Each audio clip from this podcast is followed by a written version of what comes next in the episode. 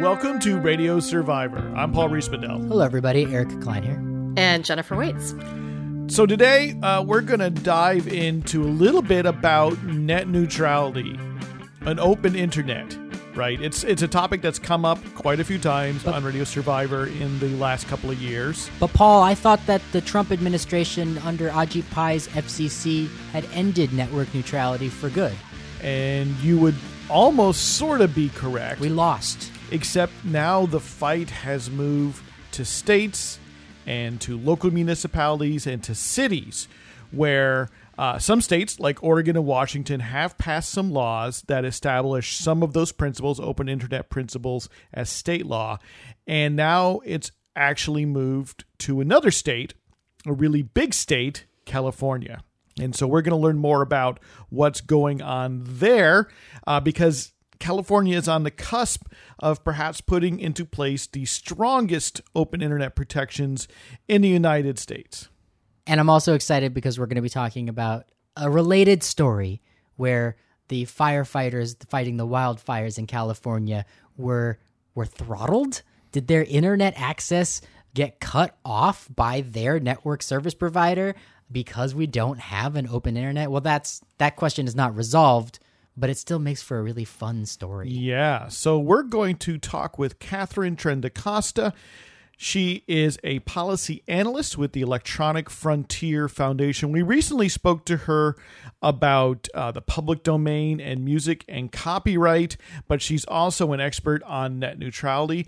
And so she was more than happy to uh, let us know about what is happening now in California. Yeah, a moving news story, but we'll we'll make sure that we get you the, the, the freshest information possible here on Radio Survivor uh, coming up after the interview. So, as we know, the federal protection of a principle known as network neutrality ended this year when the FCC, under Chairman Ajit Pai, uh, chose to tear asunder the protections put in place by his predecessor at the FCC. However, it doesn't mean that the fight has ended. Um, and in fact, as we noted on Radio Survivor not long ago, it moved often to state houses and to local municipalities. And, and one state that's been very prominent in the fight to preserve an open internet is California. Katharine Trendacosta, you're from the Electronic Frontier Foundation, and you can tell us more about what is happening in California around net neutrality. Yes. So California's journey to net neutrality has has been dramatic and long, and I've aged 100 years in two months.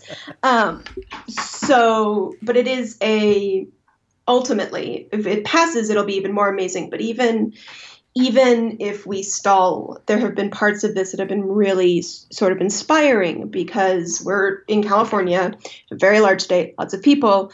Net neutrality is obviously up against a lot of money from ISPs. ISPs are pouring money into Sacramento and pouring calls into Sacramento. And, and, they're pouring money into stopping something from happening? Yes, they are they are pouring money into California generally because we don't actually know we know the amount of money but we don't there's no specific it's not marked against this bill but there's been a, a clear increase and you're saying and, internet service provider corporations like AT&T Verizon Comcast right um, and so in California, the bill, the initial bill is called SB 822 by uh, State Senator Scott Wiener. It um, is sort of a, it takes everything that was in the old FCC open internet order uh, and rules and sort of applies it on a state level mm. in a way that is is well within the uh, authority of the state to do. And it passed the California Senate relatively unscathed, which was very exciting, and then hit a pretty significant roadblock. This was a couple months ago. In the assembly, it went to had a committee hearing, and before the hearing started, with the cameras off, a vote was had by the committee hmm. that gutted the bill. It removed basically everything, and it became a net neutrality in name only. Senator Wiener, who had written the bill, ha- said that if it looks stays this way, I can't support my own bill anymore. And what happened um, is sort of a testament to the internet, which is the outcry from Californians, regular Californians, was so strong and so big. The uh, organization Fight for the Future was able to crowdfund in a very short order money to put a billboard in the district of the chairman of that committee. Wow. To call him out. He eventually backed down, so they didn't actually have to put it up, but they still have they they can still always do that if someone they they got the money to put the billboard up, but they didn't have to spend it. Yep, that's the best it, because right he the the reaction was so strong that um, Chairman Miguel Santiago is now uh, the sort of one of the co-sponsors of this bill, and is and is and they put basically all of these strong protections back in. Um, it also semi-merged that bill with another net neutrality bill called um, SB 460, mm. which has a few more steps to go than than 822. 822 is sort of the general net neutrality bill, and 460 is the California can't spend any money on non-net neutral services.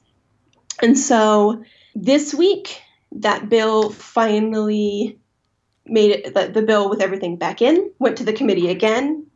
It made it through that committee without amendments, and so it's, it's still a strong bill. And it's going to be voted on in the assembly. And if it passes there, still as a net neutrality bill, it has to get voted on in the Senate again because it's different because of all of the, that stuff. But um, I am I am so heartened by the fact that that citizens speaking up and and people saying like this is not what I want worked. Like yeah, the ISPs have a lot of money to spend, and uh, the voices of actual humans really did make the change here. Now, in addition to the committee hearing that happened this week, another pretty big story in California dropped that put the ISPs sort of on the back foot, and that is the revelation that the internet service of, a, of fire departments was throttled right. by Verizon while they were fighting the Mendocino fire complex, one of the largest fires right. in California. So, so uh, you know, internet internet um, neutrality can sometimes have trouble getting to the front page, but when you when you peg it to one of the largest fires in California, um, people might start paying attention. Before we talk about that story, because that yes. story is fascinating, Katharine Trendacosta, policy analyst at EFF, we just want to underline that because the Federal Communications Commission under Donald Trump, under the Republican uh, control, throughout what we had of net neutrality, the fight has shifted to states. And right. a big battleground then is the state of California. What could happen to net neutrality for other people? I don't live in California. Lots of people don't live in California. Why why should we care if California has a free and open internet when the rest of us don't? So um, there are a couple of things. Washington, Vermont, and Oregon have all passed net neutrality bills ah. um, of, their, of various strengths. California's is, is by far the most comprehensive. And and California being such a large market, the ISPs are fighting it. We're fighting it really hard. Right. And if it can pass in California, it's a model bill that other states can look to. The fight that we had here, um, I say this because EFF is is located in San Francisco, so it is it is my home state currently. Um, people people trying to get these bills passed in other states can see what happened here and and sort of try to replicate that action and, and momentum and know that it works. That's the other part. It's it's to know that it works. Yeah. And so all of those things are, are incredibly useful in furthering net neutrality in, in all of their states. Is it fair to say that if you are a large national ISP internet service provider, having different policies in California than you do in Nevada actually starts to get too expensive?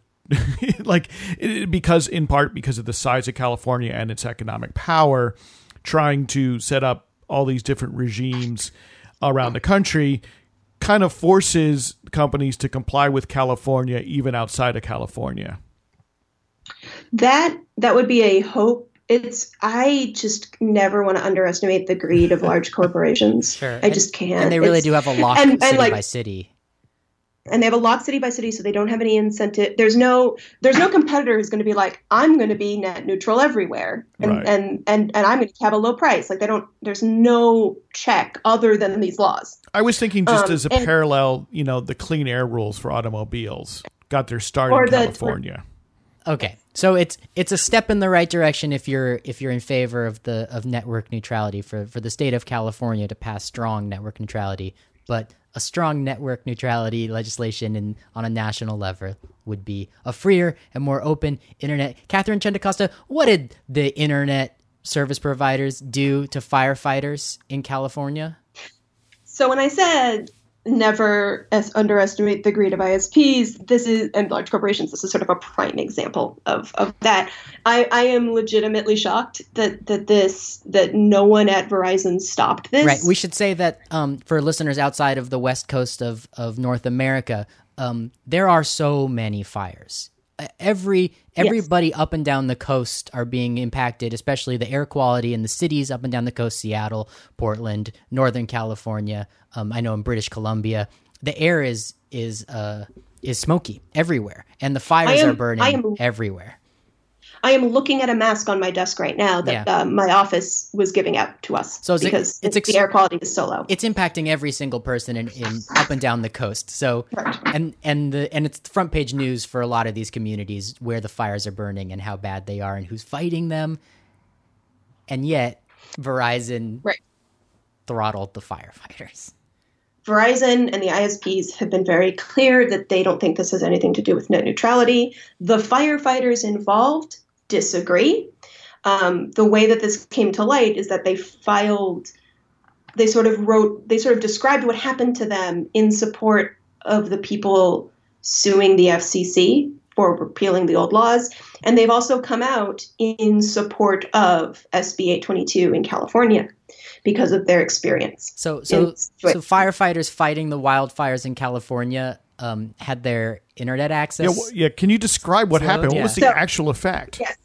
So I don't know if you've ever looked at a wireless or internet plan. The wording is very weird. And so they had a plan that they thought was unlimited data.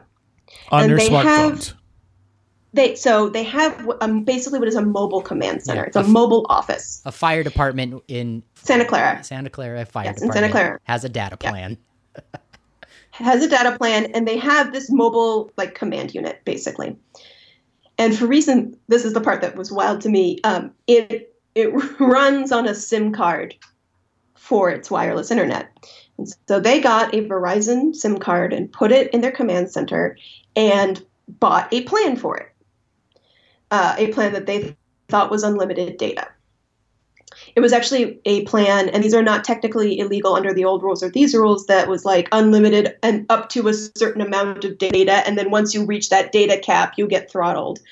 And so what happened was the fires are so big and they've been fighting them for so long, they hit that data cap, which they like in a way that they hadn't really experienced before. And the internet connection to this command unit was slowed to basically dial up speeds. Wow. And we're talking about their Uh, ability to download maps to use or perhaps even do voice over over right the to internet communicate to with communicate. one another in the field. Jeez. to communicate with each other to collect real time information about the state of the fire. So the firefighters basically found their command center, their command center throttled down to dial up speeds. That's insane. Like nothing should be at dial up in Yeah. 2018. Especially uh, and so they- public service. Right. And there's a series of emails you can read where the fire department emails Verizon and says what's happening. The Verizon rep emails back and says you hit your cap, you have to get a more another plan. And they've been paying I want to say it was like thirty-seven ninety-nine, and then they're like you have to pay the thirty-nine ninety-nine per month plan. And then they got back to them later and said actually what you need is the ninety-nine dollars and ninety-nine cent plan. Like they just and the the meanwhile they're the the firefighters are using their own phones and like buying other phones and trying to like to in order to run this this fight that they're doing against the. Wildfires raging. Yes, while this fire is raging, they are arguing with Verizon about how fast their data should be and what it should be. Um, Verizon says that they're very sorry and that this shouldn't have happened and that this has nothing to do with net neutrality because it just doesn't. Um, and there are a couple of reasons that that's not true. One is technically they are correct in the sense that this kind of plan they had, because of the way it was structured, might not, might not have been illegal under the old rules. However, the old rules did prevent them did prevent a certain kind of actions, certain deceptive and unreasonable and sort of you can't act in, in a way where the state's burning and you're asking for more money. Mm-hmm. So the old rules might have prevented it under that, not specifically the throttling. I also think it's really important because they say it has nothing to do with net neutrality. However, the ISP said approximately 1 billion times in the fight to get rid of the net neutrality protections. The reason they don't like net neutrality, one of the reasons that net neutrality is bad is because if it bans prioritization, then they can't treat emergency services or services like telemedicine differently from anyone else. Right. Yeah. The the idea that why a network shouldn't be neutral because some things are more important than other things, especially fighting wildfires. Right. And they said that constantly. They bring up telemedicine all the time. And what this proves is that it has nothing like they in a way they are right. It wasn't net neutrality. It was their policy. It was we sold this plan, you have to abide by this plan, even if there is no burden on the th- on our network and we have the bandwidth for you. You haven't paid for it. Yeah. And so it, it puts a it put like it it shows that as the lie it was, especially because the old rules and any law that you sort of see with net, net neutrality uh, allows what's called reasonable network management, which is the obvious idea that in an emergency, or you can readjust your bandwidth. If they wanted to throttle other customers so that they could give better speed to these firefighters under net neutrality rules, that is okay. Right. Because it has to do, it is not about making money, it is about efficiency and public safety and all these other concerns and so it, it's just um, it is a story that clearly lays out why it really is important to find out to figure out how you're getting your internet how those people and how those companies use that internet. And in this situation verizon beyond the sheer like awfulness of what occurred this also happened after the rules were repealed So we know it wasn't net neutrality that was involved. Like we know that it wasn't the rules about net neutrality that impacted Verizon's actions. Verizon acted just in, in accordance with its own rules. Yeah.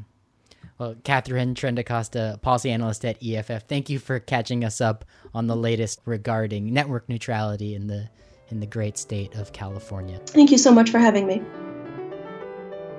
We want to thank uh, Katharine Trendacosta of the Electronic Frontier Foundation, and we want to let listeners know that that interview was recorded on August 24th of 2018, and news is actually moving fast now on network neutrality in the state of California. Yes, on August 29th, the California Assembly passed its bill, State Bill 822, its own net neutrality bill.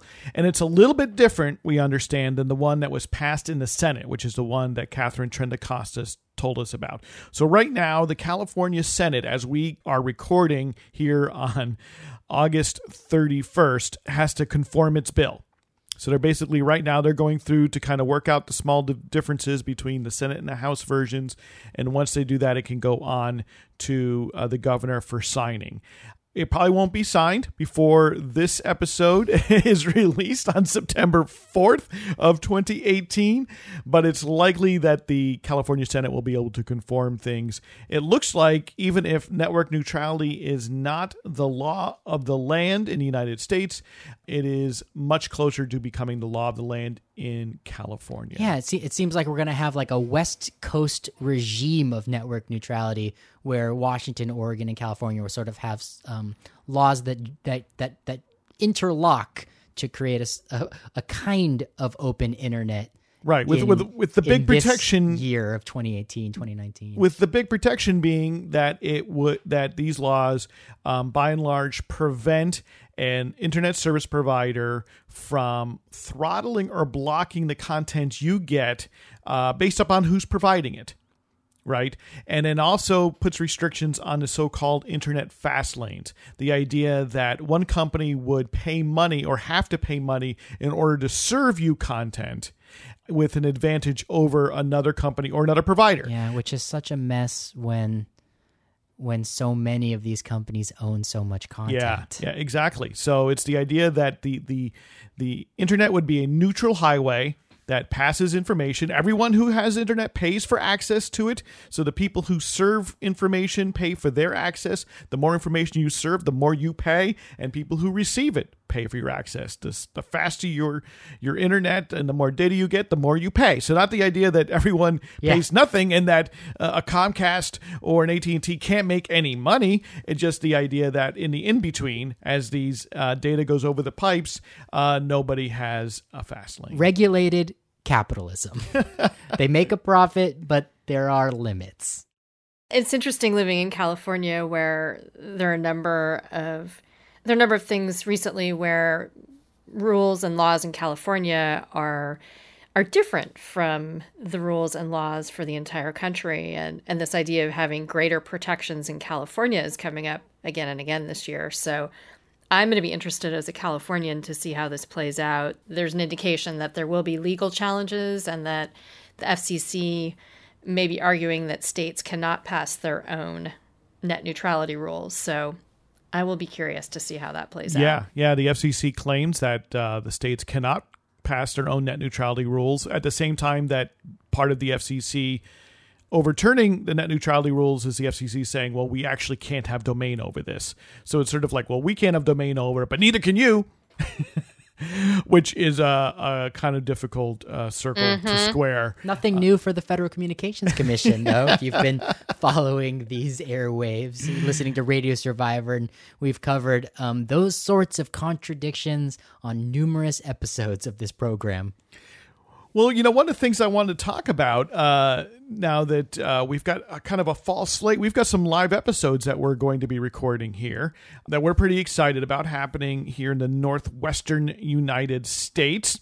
Eric, Jennifer, and I will all be uh, live recording episodes of Radio Survivor. And uh, the first one comes up on October 6th as part of the Grassroots Radio Conference.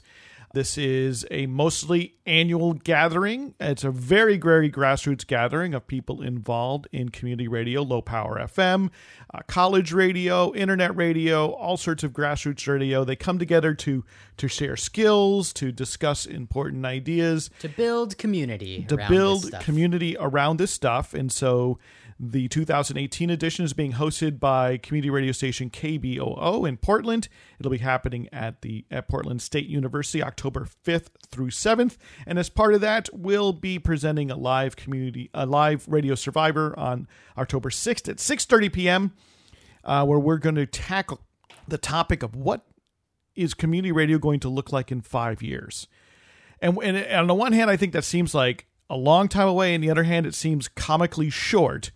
But with all the changes we've seen, the the, the explosion of low power FM stations, uh, changes in, in internet regulation, uh, as well as you know maybe changes to funding models because with the Corporation for Public Broadcasting, there's a lot of things that can, that can affect our ability to make and create great radio. the massively like recent availability of instantaneous streaming devices in the palms of Right. many many Live streaming on many people's hands. Facebook or Instagram, Yeah, exactly. Five, five years ago, uh, Right. if I'm not mistaken, none of that was really uh, available. The I mean, uh, if I know yeah, it for a really wasn't practical. yeah, Not not to the average person. I no. don't. I don't even know if the business of Twitch uh, existed at that time. Uh, you know, Periscope. How old is Periscope? Yeah, it's not five years old. Yeah, five years. Short amount of time. Five years.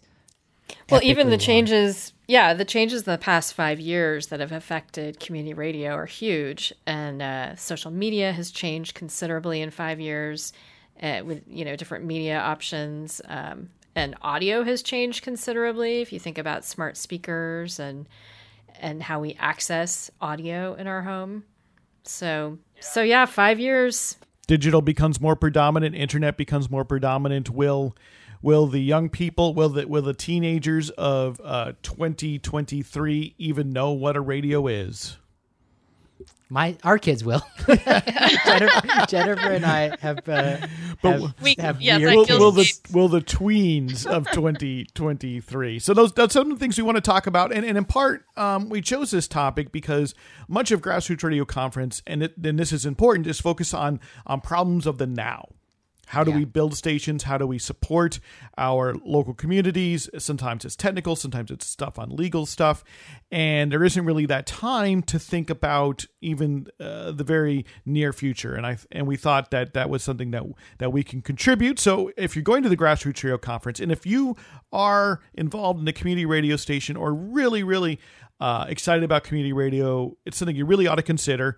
Um, so if you're there, Grassroots Radio Conference, you can come and and participate. We'll take audience questions.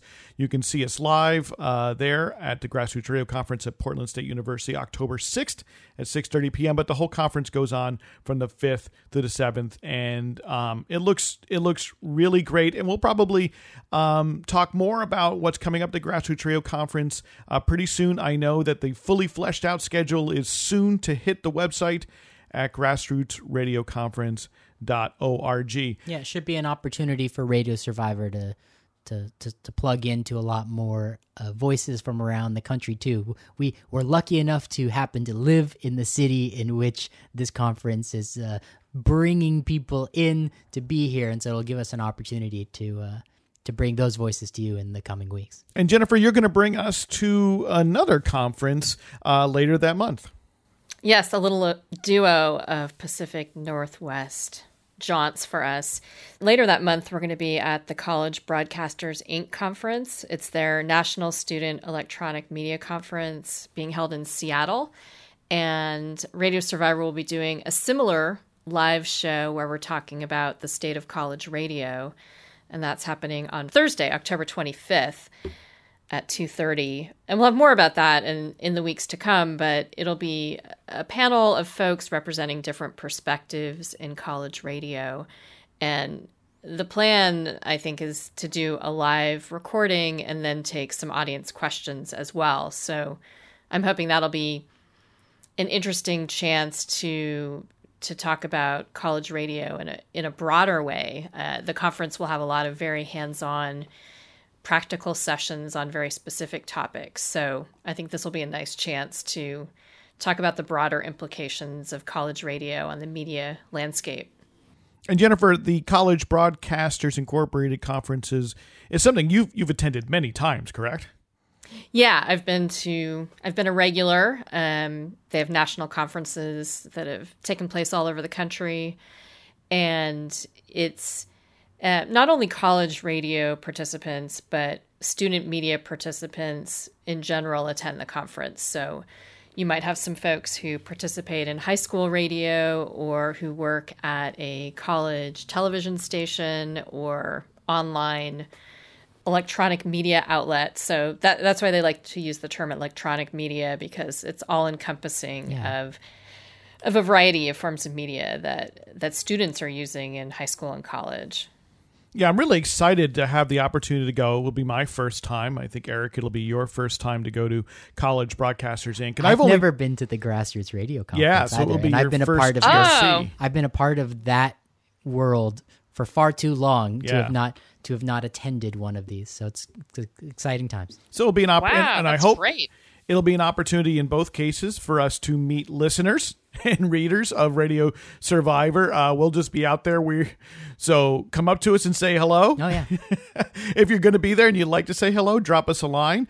You can email us at podcast at radiosurvivor.com. I should mention that I'll also be a part of a panel discussion happening uh, on, on Sunday after uh, the, our our live Radio Survivor, which is taking place on October 6th. On October 7th, I'll be part of a panel uh, titled "Philosophies of Editing," which I'm excited about because it's That's not a, and that's at the Grassroots Radio Conference that's as at well. the yeah. Grassroots Radio Conference, and um, And, and you're on the panel with Frida Werden.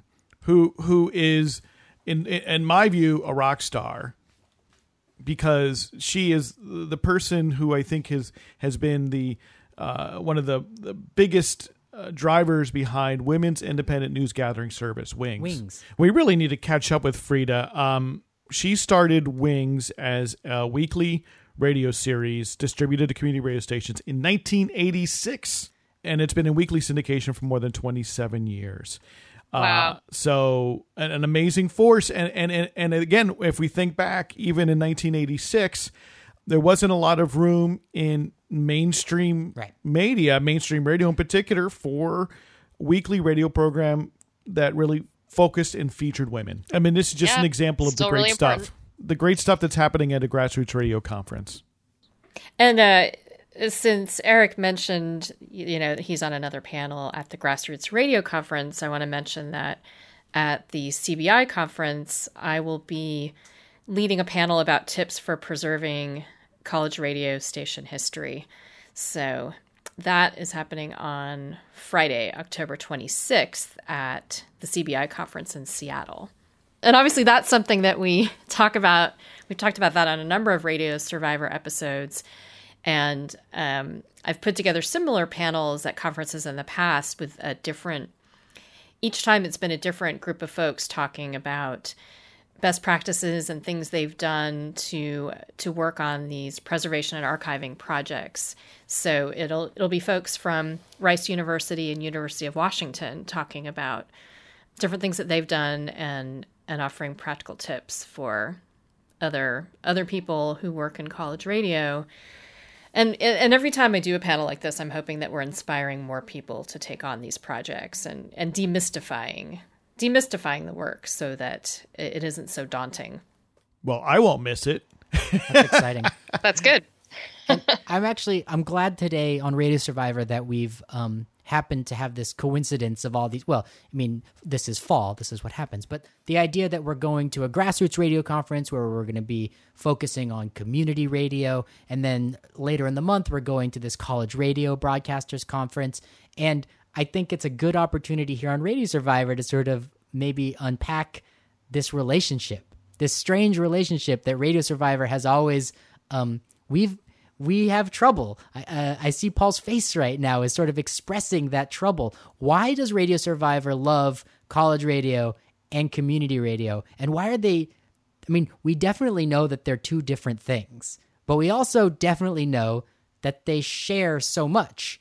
Um, I think Jennifer, you used a word about five minutes ago on the program. You said the word participatory, and I think that uh, I think that might you know better than community. The word participatory might help describe what this radio is and why why community radio and why college radio, which are really two different entities and don't have conferences together, um, why they sort of belong under the same tent. Well, and and some station, you know, in in Canada, you have campus community radio stations. So, in some places, the the connection is made more clear, um, and and there are radio stations in the United States that are on college campuses that have have a huge number of non student volunteers. They're community radio So- stations, essentially. So there, there's quite the variety, and um, and and I wish there was more intermingling at conferences. I think I think that's been a struggle. At uh, when I went to the grassroots radio conference a few years ago, I invited some people from college radio stations, and and I was happy that some of them came and they had a great time and learned a lot.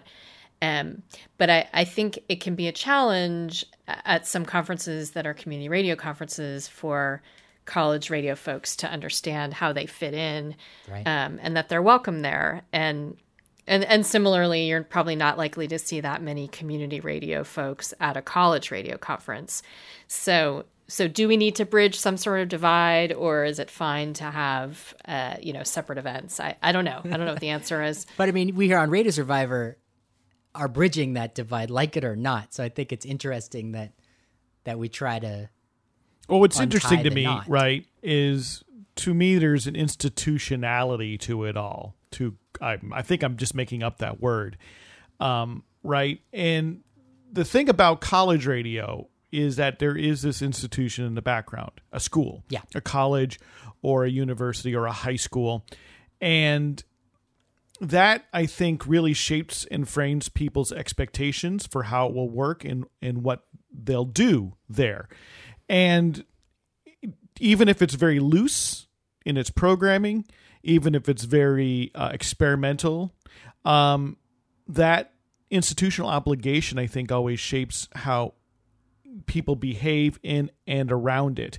And that's also, if you look at then, you know, like College Broadcasters Incorporated, it's a big organization, it's an institution in and of itself that is there to support college broadcasters, college, you know, college students uh, doing good electronic media work, as well as the the folks in those institutions that help them do it. You know, advisors and, and teachers and other people like that, and right, and that creates its own little world and a lot of assumptions there. So even if if there's sort of that crossover where at many college stations there's community volunteers, you know, they're thinking of themselves in that way. And in community radio, you have organizations like the, the the National Federation of Community Broadcasters, which is an incredibly open organization that welcomes many comers. But Possibly you know, college radio stations, exactly. But Yeah, definitely. There are college radio stations who are quite active in NFCB for sure. it's all a little bit more grassroots, right? And and the individual organizations themselves are radio organizations by and large, Yeah. right? That a community radio station most of the time is owned by a nonprofit that was created in order for there to be a community radio station. And now that's changed a little bit in the low power FM era. So in the era from 2001 forward, um, with a lot of changes since 2013, The largest growth of radio ever. yeah, in the United States, um, where the you know you have local community groups that were pre-existing for perhaps other reasons that are now having radio stations, and then you have um, in some cases a lot of uh, public access television stations, uh, so-called PEG stations, that now are owning low-power FM stations, and I think that that's changed some of that institutionality too, because uh, a group that we've participated with here at Radio Survivors, the Association for Community Media, which serves television channels principally. Yeah. But with the growth of low power FM and public access TV channels having radio stations, we're starting to see this crossover and collaboration Sure. And between in- community radio and public access television, where really historically you know the NFCB and the and the Association of Community Broad of Community Media, they were friendly, but they were really separate organizations. There wasn't a lot of crossover, and Yeah. I think you know I hope that we at Radio Survivor kind of are sitting there at the crossroads.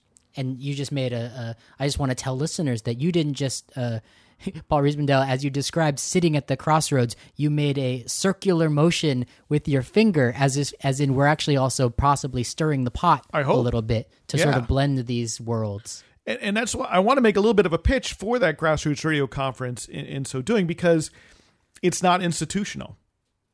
The, there is no uh, grassroots radio conference Job. organization. There's no executive director of the Grassroots Radio Conference yeah. who's been working on this all year and has a staff of uh, six people helping them. it's very much reflective of so many community stations where you're lucky if there's a one or two paid people and and the vast majority of the labor and and the effort is volunteer um, and the way the grassroots radio conference functions is that uh, a host station comes forward kind of every year and says we'll take on the, the lion's share of the organizing Right. and I mean, there, there's and there is a group of people who have come together to kind of help this process go through. They come together and collaborate from around the country to to make sure that that's happening a little bit easier. But again, there's no overarching LLC or 501c3 or other sort of corporation, and and and for that notion, then it, it's it's much more porous potentially, meaning.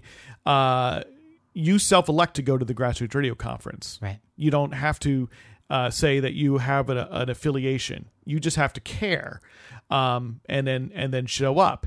Uh, so even It's if you've never like set foot in a community. station, It's a lot like who becomes a community radio Right, right. producer. It's the the person that uh, that both has the privilege and the wherewithal to to say that they are a community radio producer. They just do it. but as we know now, I think the open door in and of itself is not sufficient. Simply saying the door is open and anyone can come doesn't always mean that uh, that lots of college students or college broadcasters will walk through the I door think at the I GRC. think we're starting to get into some of the content of the panel that we're going to be Perhaps talking I don't know. I don't know. Well, but, that's, you know, that's something that I was actually Yeah. that I'd bookmarked in my own mind for the conversation community radio in the next five years. Is that I definitely wanted to talk about who who is invited to make community radio Yeah. in the next five years, and how do we extend that invitation to those people. yeah. Uh, it- you know, it's which is an un. It's not. It's not an easy. There are no easy answers. Um, how to get uh, people who need a, a living wage to make radio that living wage. or to make any sort of uh, grassroots community media because I, at least one thing I hope we'll also be talking about is how uh, you know we have to think more than about what just comes out of a uh, out of an FM transmitter, right? Right. Uh, you know, and that that in that and it's all community media. That's why I continually like to use that term. And even Yeah. though we're we're very radio focused here at Radio Survivor, we can't deny it. But you know, at this, you know, we are talking about community media. I think in so many ways. Sure. Well, and I was just um, maybe this will be up soon, but I was just creating a new home for all of my radio station tours and and thinking about ways to categorize them. And in that list, I think of community radio as stations. There could be stations that are streaming stations that I consider to be community radio stations. Right. You know, in, in addition to low power FM, full power FM, and and probably things I haven't even conceived of te- technologically yet. Um, so yeah, there it, it's definitely not just licensed stations. and it's i guess what's what's so fun about this conversation is it's we're not talking about it doesn't have to be television. It doesn't have to be a website. It doesn't have to be streaming on the terrestrial radio or the internet. So much as it is a group of people who are participating together creating something um, on an ongoing basis. You know it's it's it's a home for a for a number of people to make things together and that's I think that's more where Radio Survivor also is sort of um, starting to to focus its energy in general. We love radio, but um, if if a thousand people in a city somewhere are engaged in a in a collective art project, I think we would like to talk about that as well, whatever that is. Yeah, I think so. And that is Eric Klein, and I'm Paul Riismandel, and joining us from San Francisco is Jennifer Waits.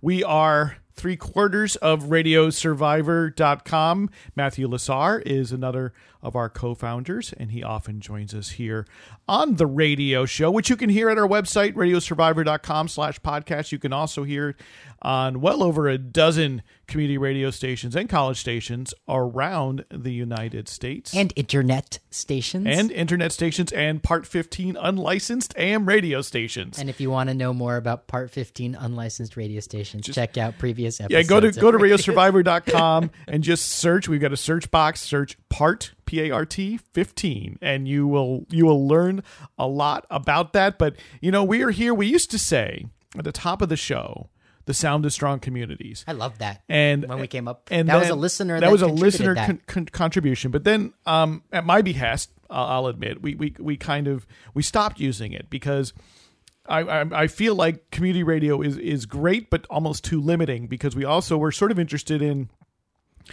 all sorts of audio out there. Yeah. and and what and what there is, and and we go down. Often we'll spend weeks concentrating on community radio, but then we'll get into college radio, and then we'll just get into other interesting things. And um, I know, I just say that as a way of of completely not explaining what it is we're doing here. Well, so the, I mean, on, on the one hand, like what's happened is that the word community, um, when it's linked to the word radio, I think has um, might uh, un, has just been bleached over time of that significance of what a and it's also uh, probably just by necessity of all these stations existing been um, argued about to death. What does community radio mean? Usually means who get who's invited and how much did they get paid compared to me. Uh, so the word itself is is maybe so loaded down that it that it's no longer uh, useful to use to describe the kind of uh, projects that we care about at Radio Survivor. And and sometimes it's not even, you know, I think about some of the niche things I write about. Sometimes it's not even about a community necessarily. You know, radio art, you know, they're implied communities, but it's not about community radio per se. It's not about a, you know. So I like to tackle stories sometimes that are just about the idea of radio or sound and how that intersects with something. And it could be, you know, popular culture, um, you know, how is radio depicted on a teen television show? Um, and so that doesn't necessarily fit with that tagline per se. And then I guess there's also shows that we've celebrated, you know, individual creators here on Radio Survivor that um uh it it's it's it's like almost an accident that they ended up at community radio stations in the first place. It was like the only place they could go to make their art but that doesn't necessarily mean that they would self-identify as community radio producers. Yeah, or here, I think that's a great point that you, that both of you make. And then going into like the, you know, here we are in the 20 teens. You know, we we have talked to you know people who are creating shows strictly for internet distribution, whether yeah. through podcasting or through a platform like Mixcloud, and but we think is in that spirit of of sharing and and building you know communities of interest if you will. The internet is the ultimate community radio station. Possibly but you know it, it's fragmented and and it's it's hard to find or sometimes easy to find. And that's why you know uh, when describing this where we're going or what, what it seems to be this emerging idea you know when i've talked with both of you i've used this idea that you know we're the the Atlas Obscura of radio, right? Atlas Obscura is this organization that helps you find, uh, you know, interesting place tourist, you know, to go as a tourist or um, interesting stories behind actual historical places. Um, in some ways, we're looking for that audio and radio and um, and media that is off the beaten path, or it led eventually to something enormous and uh, in the culture, like when we when you talked with the the person behind the hip hop radio archive, mm-hmm. uh, the archives of hip hop radio shows going back to you know the 80s and 90s, uh, as hip hop would eventually become a predominant form of popular music, but at the time was still, uh, in many cases, on the fringes. Yeah, the only place that hip hop uh, could could exist at that time on was radio. on these community yeah, radio yeah. stations, or at least in or certain college markets. stations. Yeah. Right. Well, I think, yeah, radio so often can be used as this window into history and, and communities and understanding all of these different aspects of our culture. And, and I've said this probably way too many times, but, you know, I think about looking at the world through the lens of radio and, and people might think of radio in such a very specific way, but I think of radio as being this huge idea that um, is a way to understand so many different things going on in our world and you know not only learning about different subcultures and learning about history of certain types of music and and and learning about um, a community during a particular period in time it it's just there's just so much to it um, and, and and radio is, is in all these places and radio is in video games um, so radio is in places that some people don't even see it or can't even find it because they're not physically there. Yeah.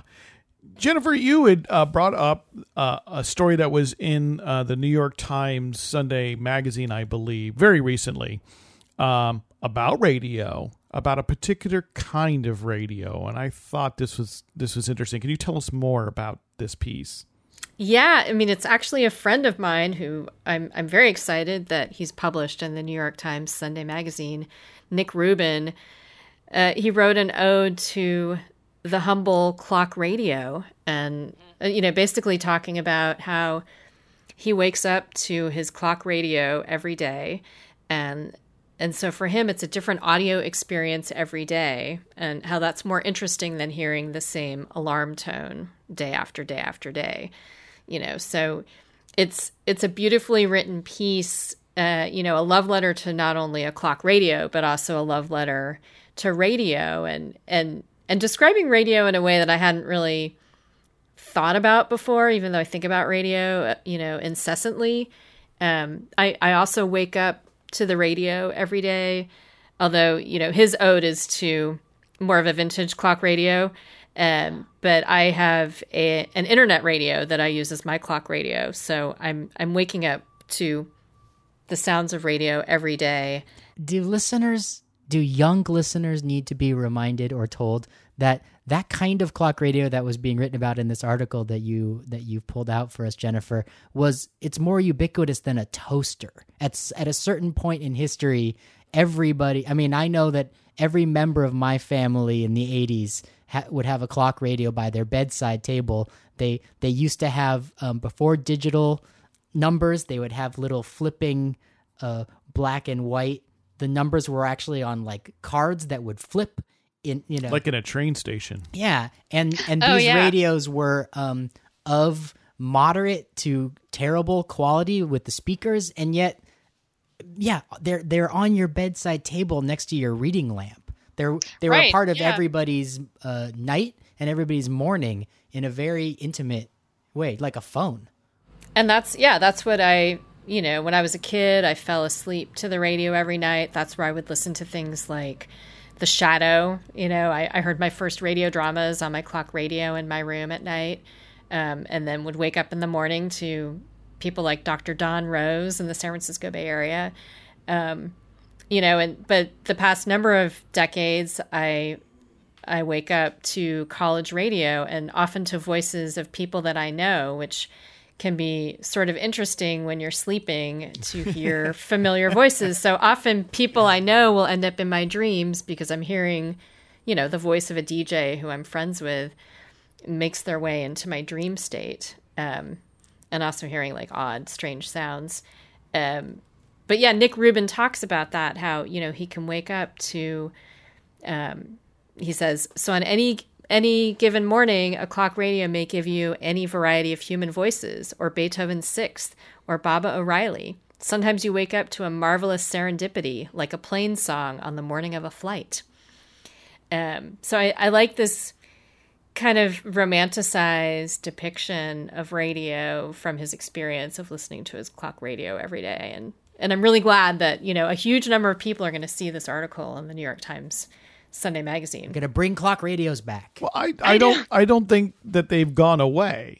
Uh, You know, I, I they still exist. I think people still have them. Yeah. If you, I mean, You could probably go to a department store right now. I've stayed in a lot of hotels Yeah. in the last 12 months, and nearly all of them had a clock radio. And it might have had an input for or Bluetooth for your smartphone as well, but it had a radio. they are still around. And every time I turned one on, it was tuned to a station. Right, so it had clearly been used recently. It wasn't because they're they're they're usually cheap and analog, uh, the radio part, so that you know if it were left in the same place for too long, it'll drift on its own. It would no longer be tuned in. So the fact that somebody very recently, almost every time, had had tuned in a station, and you get you can get a, a, a sense for like who was there before. Yeah. Sometimes it's a hip hop station, sometimes it's Christian, sometimes it's the local NPR affiliate. Uh, very often, I found um, in in some cities it's like a local Spanish language station. Um, you know, uh, it gives you almost a little insight right into into the people passing through So, uh, Paul- that hotel room. Community radio During- redefined. Paul, during the grassroots radio conference that um, you and I attended in Urbana a number in of years ago, 2012. I was in my motel room um, listening on my clock radio to a late night show that you were doing at Weft. at Community Radio WEFT, my friend Ed, who was on the show about a year ago, talking about his show called Incoming Wounded, uh, a late night improvisational soundscape show that he's been doing for 30 years or so. That was the show. Um, but that particular night, uh, we had a special gathering we called the Noise Assembly, which is something we've been doing on and off since the late 1990s. Um, uh, so where much of Ed's sort of soundscaping is using found sound or existing records, along with his own contributions through synthesizers and stuff. In this case, lots of a group of uh, about six six of us come together with musical instruments and noisemakers and all sorts of things to uh, more somewhat organically create these soundscapes, often narrated through um, dreamy and absurd uh, stream of consciousness uh, uh, rants and dialogues. I think that's what you heard. Is that about right? it is. Well, and you know, way more interesting to pull it up on an actual radio than Right. listen online. So, um, Through I- the tinny little speaker, right? So you know, in, in all of its low fidelity. and we all, you know, we've talked about that when we travel that that all of us enjoy, you know, listening to a terrestrial radio, and you know, and sometimes you know you you're listening to stations that aren't on the terrestrial dial, but when when there's that opportunity that you're in a town with interesting stations or you know you just want to check out what a town sounds like over the radio um, it's a it's a great benefit to have a clock radio in your hotel or motel room. Absolutely, yeah, because you really don't know what you're going to find, and there are times when when you are truly surprised at that uh, low wattage college radio station just comes in in that you know steel and concrete building that is you know seemingly impenetrable to all but the the biggest flamethrower stations. So Nick Rubin also sort of mentions this quality of radio where you might actually be listening to the same thing simultaneously as other people. And and that's something that you know increasingly you wonder how much that's happening when you're driving in your car for example. Like are are the people in the next car over listening to the same station?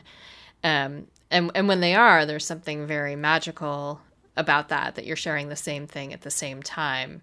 So that that's another part of his piece is kind of exploring this idea of radio eh, live radio experience Well, and and and when it comes to broadcast, I mean, radio is still primarily a live experience. Only a tiny bit of it is really available on demand still. You know, where it's archived, where you can go back and re-listen to it. Um, so much is still very ephemeral, and and that's I think that's a wonderful aspect. To me, it's a freeing aspect often a- in my times of creating community radio, but of course limiting. You know. Uh, as we'll talk about next week uh, about radio archives again, and we've talked about many times before, it also means that a lot of what is, in many cases, history or culturally significant programming is also lost to that ether. right Yeah, I, I think it's really interesting how uh, the day after a radio program airs, it's it's only so interesting, but 10 years and then 20 years Yeah. and then 50 years after it airs uh the y- y- you want to hear i mean that experience of getting to hear how the radio sounded for instance 50 years ago in 1968 it's extremely it's extremely telling about um what it what it felt like to live through that time Can I make a confession? yes so uh, recently I've spent a, a fair amount of time with my brother, who uh, teaches history at the New Jersey Institute of Technology. He has a PhD in American Studies, and he's good at finding all sorts of old stuff on YouTube. And he hit upon somebody who has an account who has been ar- who's been uploading dozens upon dozens of archives of Casey Kasem's American Top 40 wow and so uh, Casey Kasem has passed a number of years ago. And for people who may not know what it was, it was a weekly show counting down the top 40 singles in the nation, wildly popular heard around the nation in every market heard So around the world. if you listened to the radio in the blobbity bloops in the, 80s and the 60s, 70s 70s, I guess 70s, 80s, into the 90s, and even early 2000s, probably on a Saturday, Yeah. uh, some station would be airing this pop countdown. radio countdown and this person has has uploaded these Yeah. and and I, I think they must have worked at a radio station because the quality is too good Hmm. it's not doesn't sound like they recorded it off the air Speaking of public domain and fair use, so wow. what this person did was cut out all the songs Aw. Because that's because that's, that's where what they would get get, flagged, flagged, yeah. by YouTube. So what you get, what uh, the way uh, this person has cut it is, you get the intros. Often you get the national commercials, which are included in the syndicated broadcast, and then you know the first uh, 15 seconds of the song and the last 15 seconds of the song, Sure. so you can hear the a little context. a little bit of fair use there. And my brother and I sat down together and listened to so many of these I together. would re I'd want to rebuild the whole show. Going back to like 1986, Take- listening to take the this. 15. I bet you the person who did that editing had that in mind that somebody somewhere would reconstruct, reconstruct it, yeah. the the hmm. programs i- with the missing material. But but I think to your point of like if if someone said, well, this is the Casey Kasem countdown from last week, eh, who cares, right? I, I'm living in this week's yeah, n- this week's is more important because I want to see what's moved on the charts back when people I think cared about such things. But to go back and listen to uh, when you, you, know were in eighth grade. when you were in eighth grade or when you were a senior in high school, and then hearing you know the, at least the pieces of songs, you're like, "Ah, what that song was popular? I don't. And of course, he did the long distance dedications where people would write in, usually a really sad, sad story, and they wanted to send a song to somebody, uh, or the anecdotes that he tells about um, about the, the bands that are often uh, really obscure and sometimes barely related. Um, you know, and then and of course to hear the old radio commercials um, is amazing. Cool. We'll put a, we'll put a link in the show notes, but it, it just I, I also remember listening to sort of Casey, Casey's countdown on a clock radio in my bedroom. You know, Oh, yeah. especially as a younger child, uh, excited to hear you know did the song I really like move up in the charts or was it going down in the charts? You know, full of anticipation. Yeah, I mean, there's so much nostalgia, and and and especially you know now people are recording their lives and their pop culture on a you know constantly. So people may be revisiting, uh, you know, a TV show from last night or a radio show from last week. It's easier to do that, but you know, for us old timers, you know, we weren't really revisiting this stuff from our youth during our youth. Well, and- so and will it it's be very there? nostalgic. Will today's stuff, will 2018 stuff be there in some accessible and findable form in 20 years? I think it's worth questioning whether that will actually be true. well, yeah, I've. I mean, this is Well, a- yeah. I mean, a- there's this with digital material. Um, you know, many of us have a harder time finding things from 10 years ago than from finding things from 40 years ago. Because if I if I had had the foresight uh, back when Twitter was fresh, I would like to just I would like a videotape of what my Twitter feed looked like in in 2009. A 2009 VHS, you just point a Yeah. camcorder at it. because because you can't get that back. You can't get Right. the feedback. So yes, Facebook will say this was your memory Mm-hmm. from 10 years ago, but it will not say this is what your feed looked like. That's right. and Yeah. uh, so uh, yeah, I It's love the difference between having recorded sort of uh, a night of primetime programming on a VHS cassette versus being able to go back and watch a DVD of All in the Family or Friends. Yeah, it's uh, Exactly. it's different. Yeah. it's yeah to see that. I those. think we've talked about that before. Yeah, you lose the context and and things change even when it's made into a commercially sold DVD. The music might be different because of copyright. So I yeah, and, and we've had these conversations recently about how our VHS tapes are going to deteriorate. So I need to track down all these things I taped off TV and save them. yeah, I started.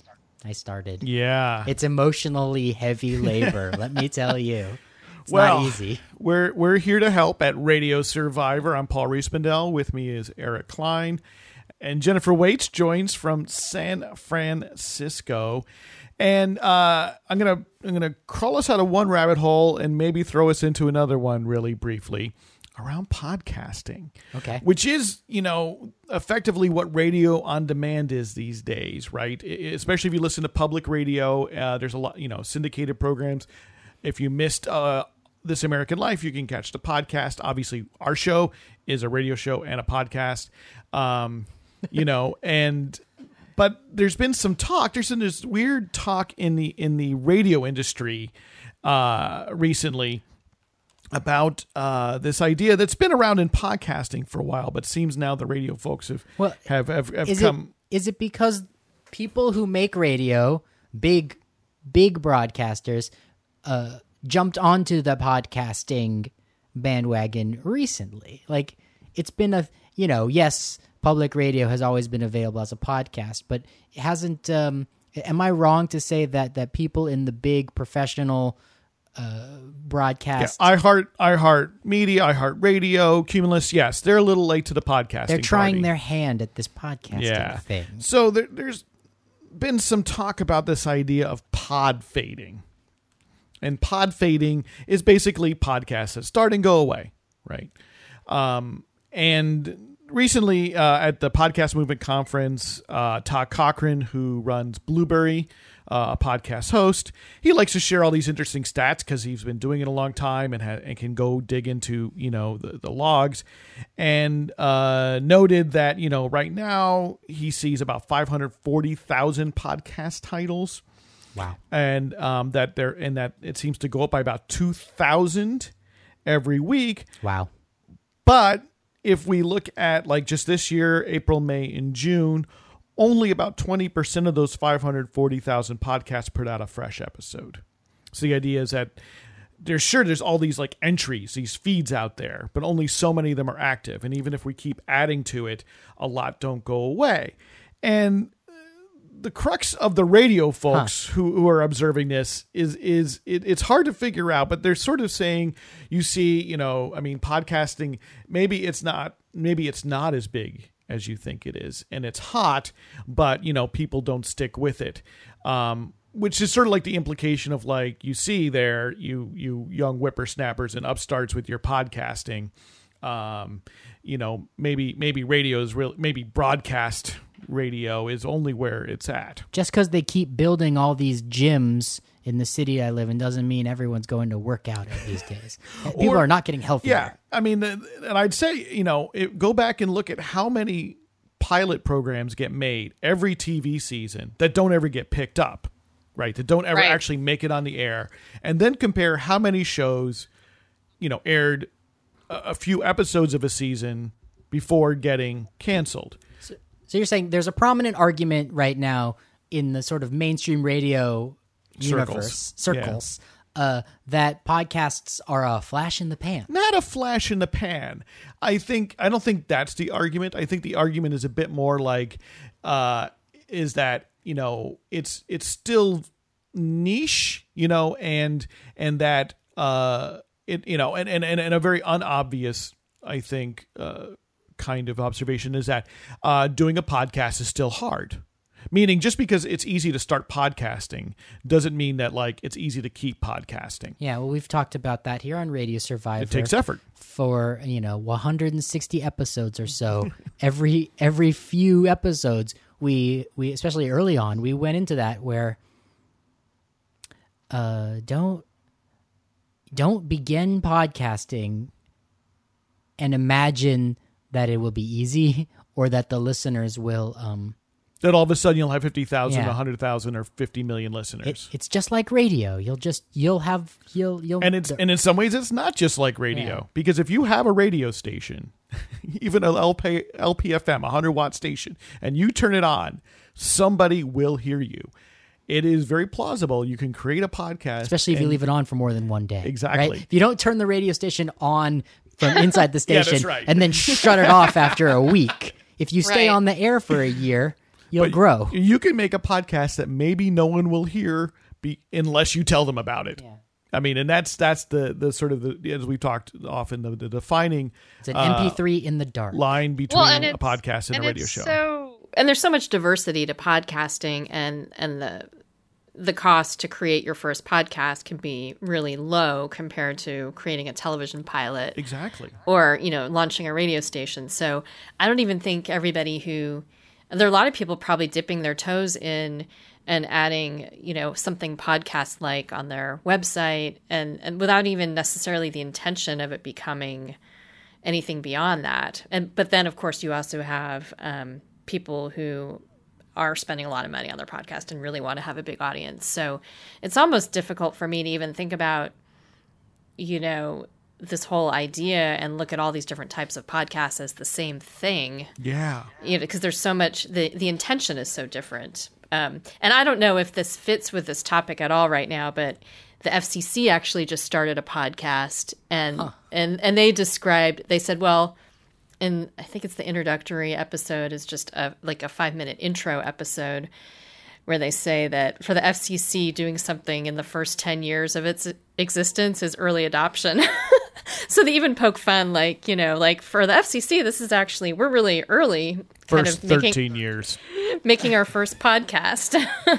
So is the FCC podcast like? You know, demystifying the FCC, which is an interesting idea. So, From whose point of view? Isn't that always the cynical response? But I share that. I share Right. that cynical response It- because it makes you wonder: is this i- i- is this actually opening the doors? Is this is this in the spirit of transparency, or is it propaganda? Either way, it'll be fun to listen to. Yeah, give, give no, us something to talk about on Radio Survivor.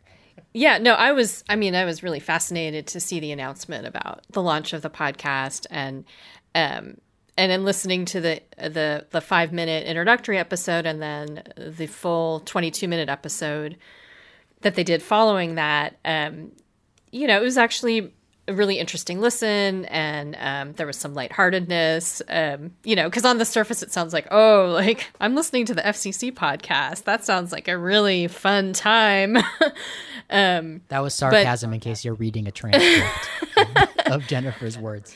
um, but yeah they had actually a really great episode about um, going to puerto rico and top, talking about um, some of the work that was being done following all of the hor- horrible devastation you know from the hurricanes and how you tackle um, you know helping out with the communications infrastructure. So you know it's very interesting. And i think you know on the surface they're talking about um, the the name of the whole podcast is more than seven dirty words.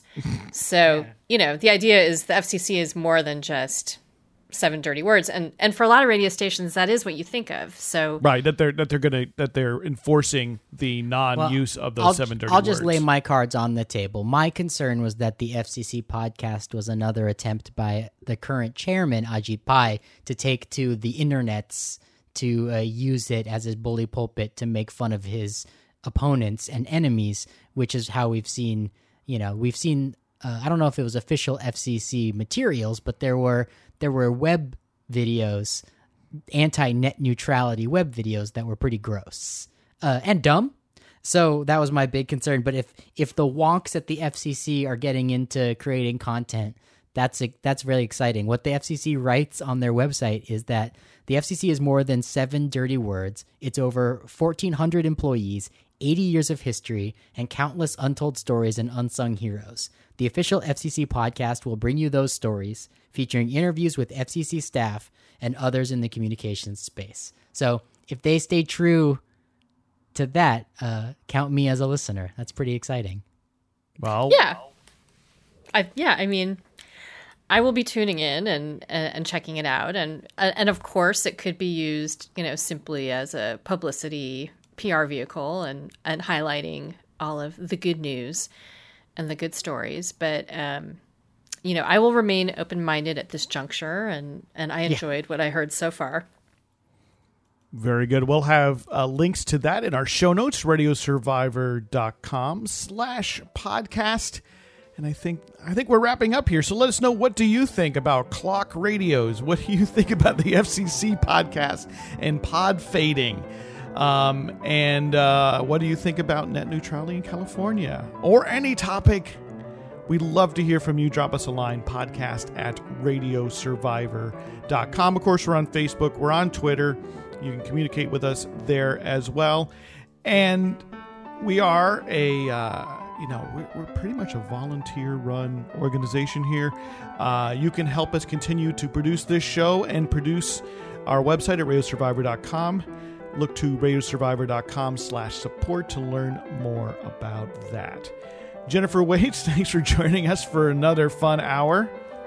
yeah it was great to be here I want to tell everyone to tune in next week to our uh, our episode about this amazing archive from the National Federation of Community Broadcasters, uh, decades in the making. All these radio programs that.